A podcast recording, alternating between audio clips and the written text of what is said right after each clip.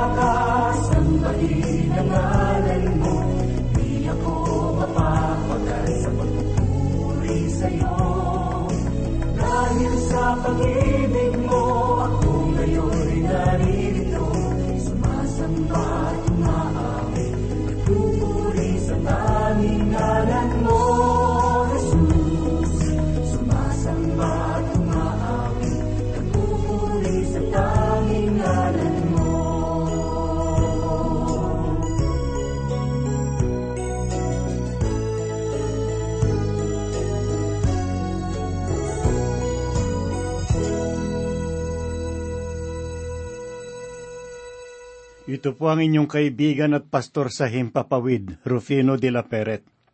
Sa oras na ito ay hahanguin po natin ang ating pag-aaral at pagbubulay dito sa aklat ni Propeta Isayas, ika-anim na kabanata talatang tatlo hanggang labing tatlo. Iniisip ng marami na ang kabanalan ay imposibleng karanasan ng mga mananampalataya. Ngunit sinasabi ng banal na kasulatan na walang sino mang makakakita sa Diyos kung walang kabanalan. Yun po ay mababasa natin sa aklat ng Hebreo, kabanatang labing dalawa, talatang labing apat. Sa oras na ito ay tunghayan po naman natin ang pahayag ng Diyos tungkol sa buhay na may kabanalan dito sa aklat ni Isaya sa ika-anim na kabanata, ikatlo hanggang ikalabing tatlong talata, ganito po ang ating mababasa sa ikatlong talata. At tinawag ng isa ang isa at sinabi, Banal, banal, banal, ang Panginoon ng mga hukbo, ang buong lupa ay puno ng kaniyang kalwalhatian. Ang talatang ito ay naghahayag ng kabanalan ng Diyos. Ang Diyos ay tunay na nasa kataas-taasan. Kung siya ay titignan natin sa ganoong katayuan sa panahong ito, ay tiyak na mabubuhay ang ating pag-asa na matataas sa napakababang kalagayan ng buhay. At ang ganoong kalwalhatian ng Diyos ay makapagbubukas ng ating isipan. Kailangan natin ang Panginoong Heso Kristo upang makalapit tayo sa kanyang kalwalhatian. Inaakala ng iba na napakadaling lumapit sa kalwalhatian ng Diyos at iniisip ng ilan na kahit ano ang kanilang gawin sa buhay ay maari nilang lapitan ang trono ng Panginoon.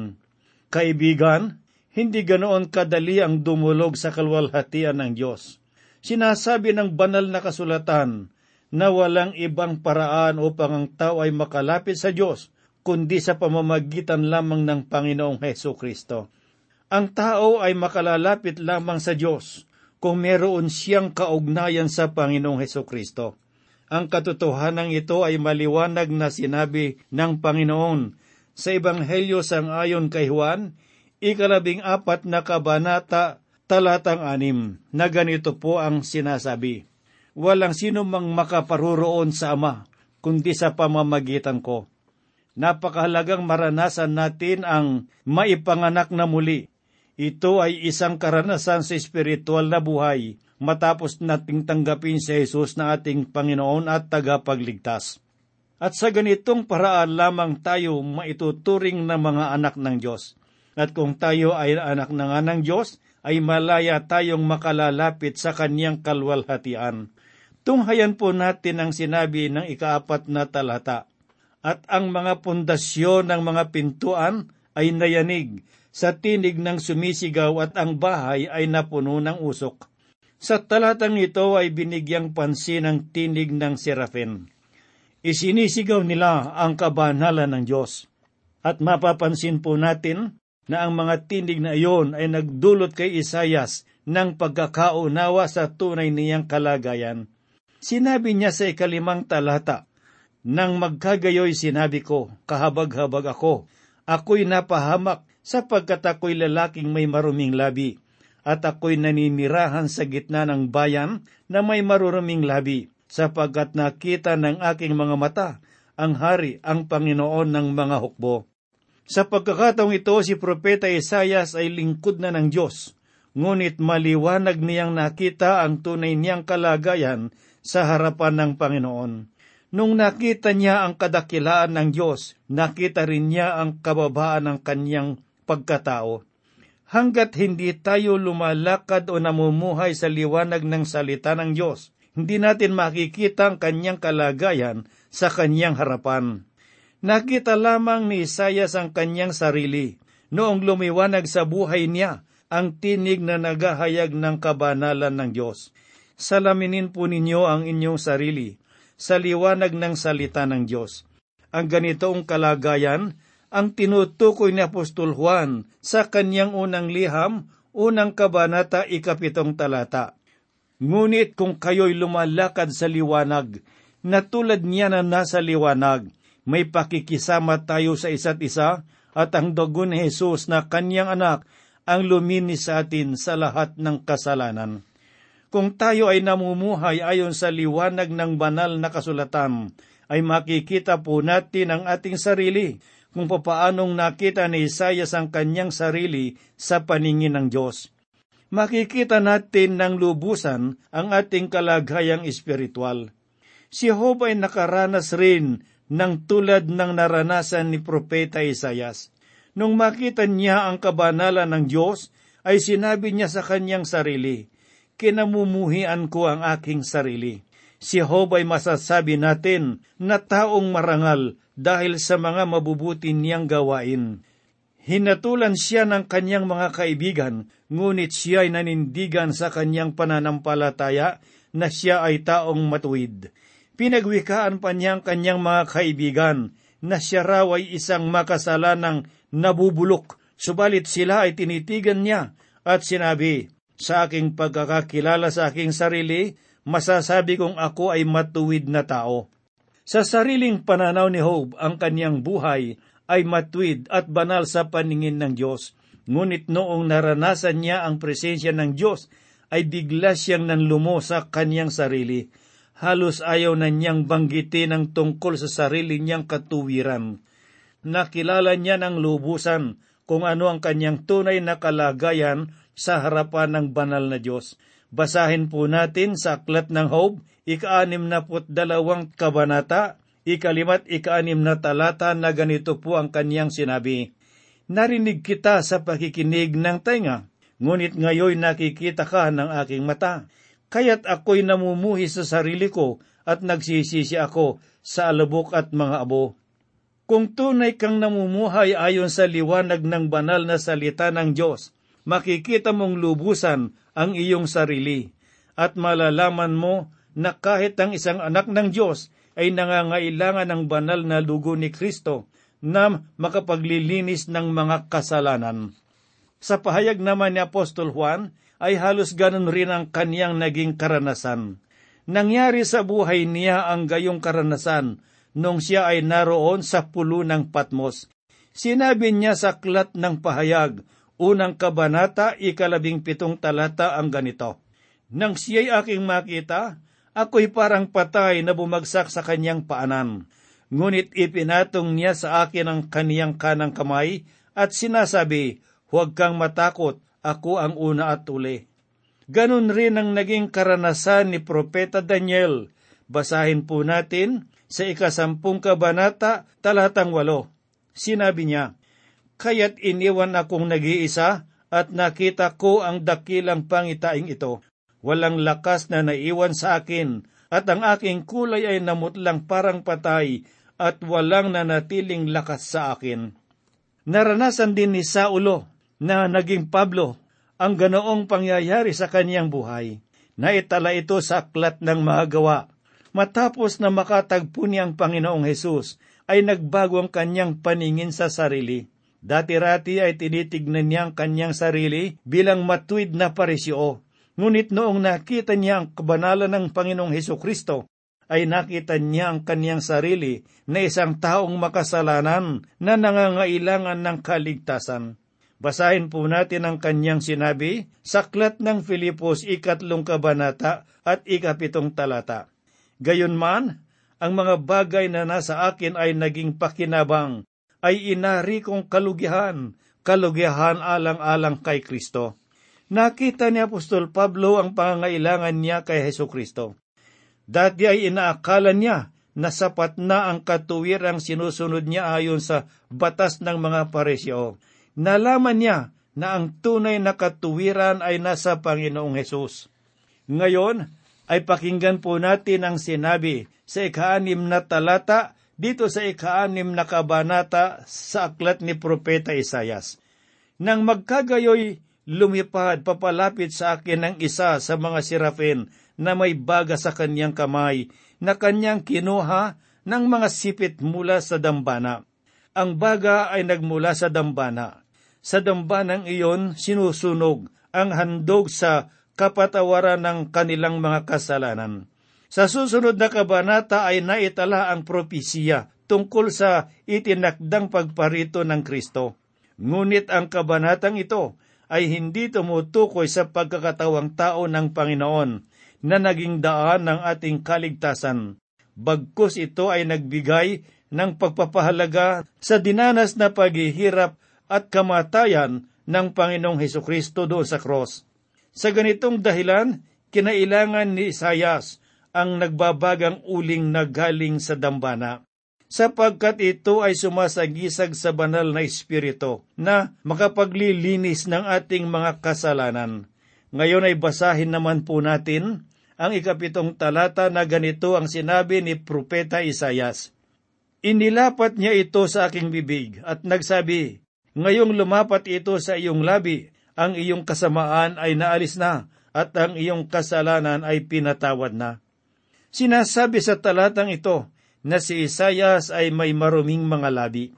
At makikita natin sa talatang ito na napakahalaga ang paghahayag ng kasalanan at paghingi ng kapatawaran upang maging malinis sa lahat ng kasamaan.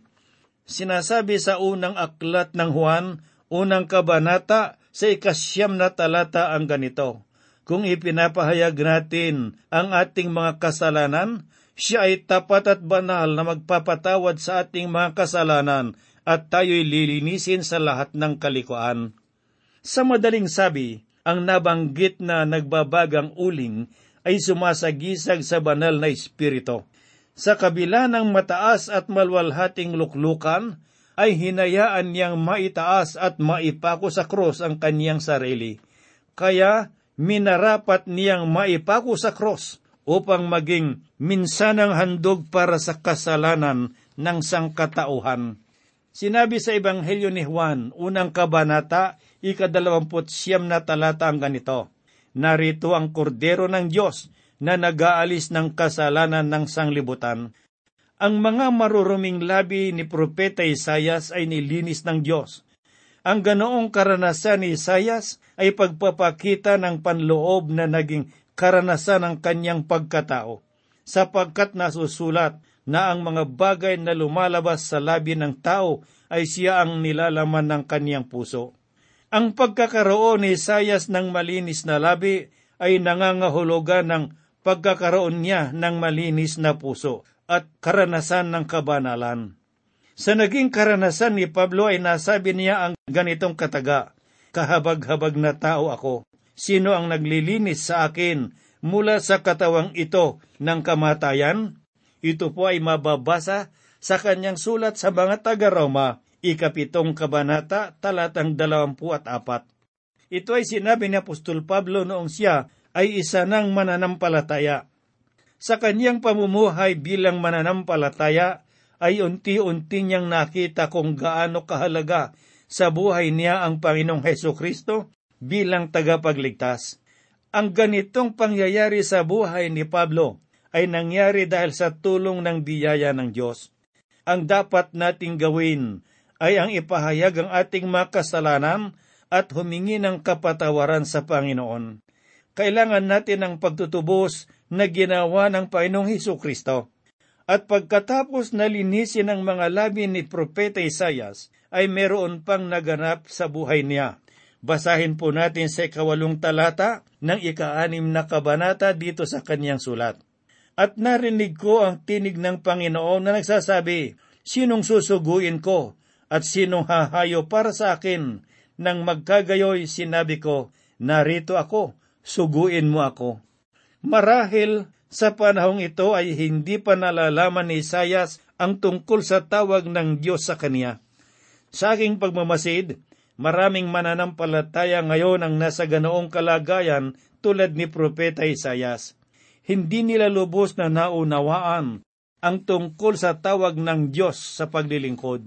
Sila ay nagtataka kung bakit hindi sila nagagamit sa gawain ng Panginoon. Kaibigang nakikinig, maliwanag ang minsay sa oras na ito. Kailangan ng bawat mananampalataya ang ganap na kalinisan ng kanilang puso. Kailanman ay hindi gagamitin ng Diyos ang maraming lalagyan. Ito ay napatunayan ko sa loob ng maraming taon na aking paglilingkod. Kaya kung ang mga mangangaral ng salita ng Diyos ay patuloy na mabubuhay sa kasalanan, walang kapangyarihan ng salita ng Panginoon sa kanilang pangangaral. Ayaw kong bumanggit ng mga pangalan ng mga taong katulad nila. Ngunit sa katotohanan ay may mga ganoong mangangaral na nasa masamang kalagayan. Subalit nakalulungkot isipin na darating ang panahon ang paghatol ng Diyos ay ibibigay laban sa kanila. Sa naging karanasan ni Isayas ay narinig at naunawaan niya ang tawag ng Diyos sa kaniyang buhay. Sinabi ng Diyos, Sinong susuguin ko at sinong hahayo para sa akin? Sa sinabing ito ay hindi na natin kailangan na mapag-usapan pa ang tungkol sa tatlong persona ng Diyos. Bagkos, bigyan natin ang diin ang tungkol sa tawag ng Diyos. Ang katanungan ng Diyos ay walang pag-aalinlangang tinugon ni Isayas. Sinabi niya, Narito ako, suguin mo ako. Buong pusong tinugon ni Propeta Isayas ang panawagang iyon, sapagkat alam niya na siya ay nilinis na ng Diyos mula sa mga karumihan. Marami ngayon sa loob ng simbahan na kailangang maranasan nila ang tulad ng naranasan ni Propeta Isayas upang matagumpay na gamitin ng Diyos ang kanilang mga buhay. Hanggang hindi nagaganap sa buhay ng isang mananampalataya ang ganap na paglilinis ng kasalanan, ay hindi rin makakamit ang katagumpayan ng buhay bilang mananampalataya. Basahin po natin ang ikasyam na talata na ganito po ang sinasabi. At sinabi niya, ikaw ay humayo at sabihin mo sa bayang ito, Patuloy kayong makinig, ngunit huwag ninyong unawain. Patuloy ninyong tignan, ngunit huwag ninyong alamin. Sa talatang ito ay maliwanag kung sino ang mga taong dapat na pangaralan tungkol sa kalooban ng Diyos. Sinabi ng Panginoon, ikaw ay humayo at sabihin mo sa bayang ito, ang bayang tinutukoy ng Diyos ay ang bayang Israel. At sa ikasampung talata ay ganito po naman ang sinabi, Patabain mo ang puso ng bayang ito at iyong pabigatin ang kanilang pandinig at iyong ipikit ang kanilang mga mata. Baka sila'y makakita ng kanilang mga mata at makarinig ng kanilang mga tainga at makaunawa ng kanilang puso at magbalik loob at magsigaling. Sa unang pagkakataon na marinig natin ang talatang ito, ay tela sinugo ng Diyos Isayas sa mga bulag, bingi at mga taong matitigas ang puso. Ngunit ako ay naniniwala na hindi gawain ng Diyos na gawing manhid ang puso ng tao, bagkus mas nais ng Diyos na maantig ang kanilang mga damdamin at puso.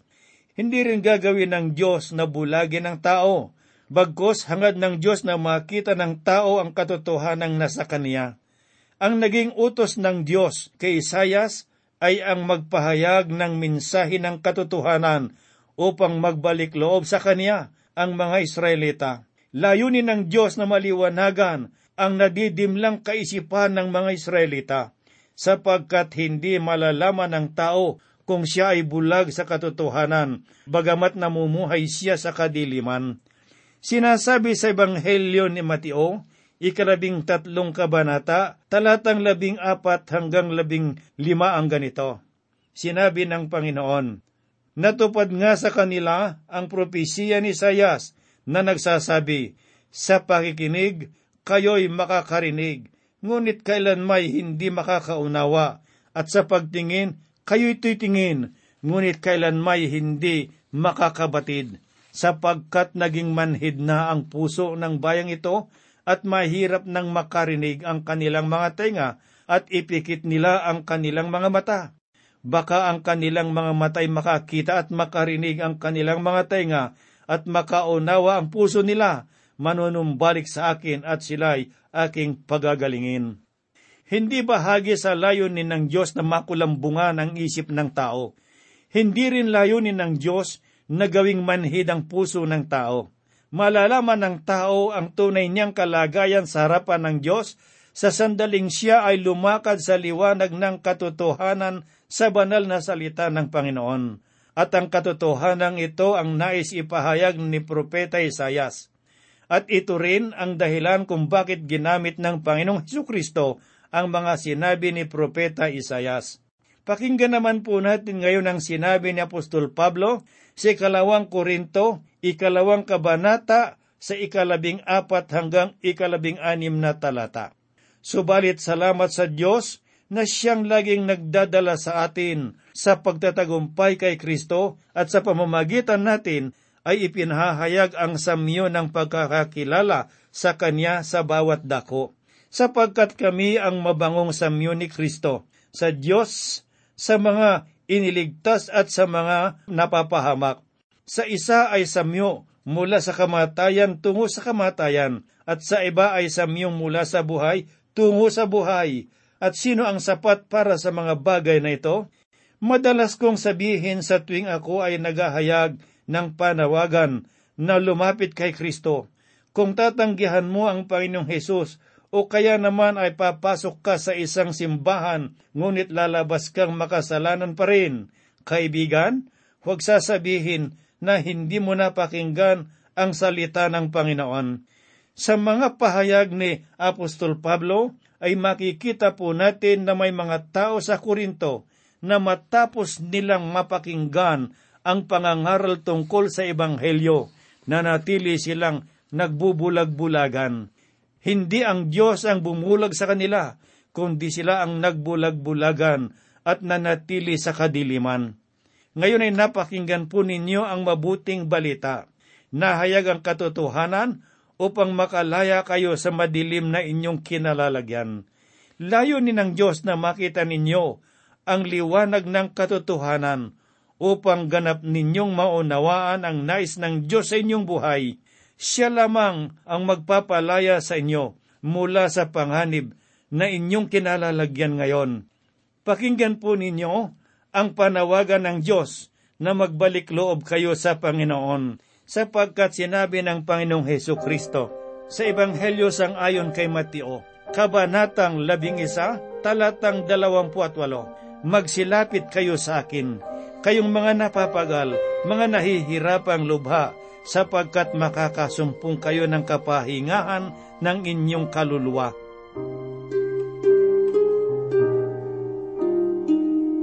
Tayo po ay manalangin.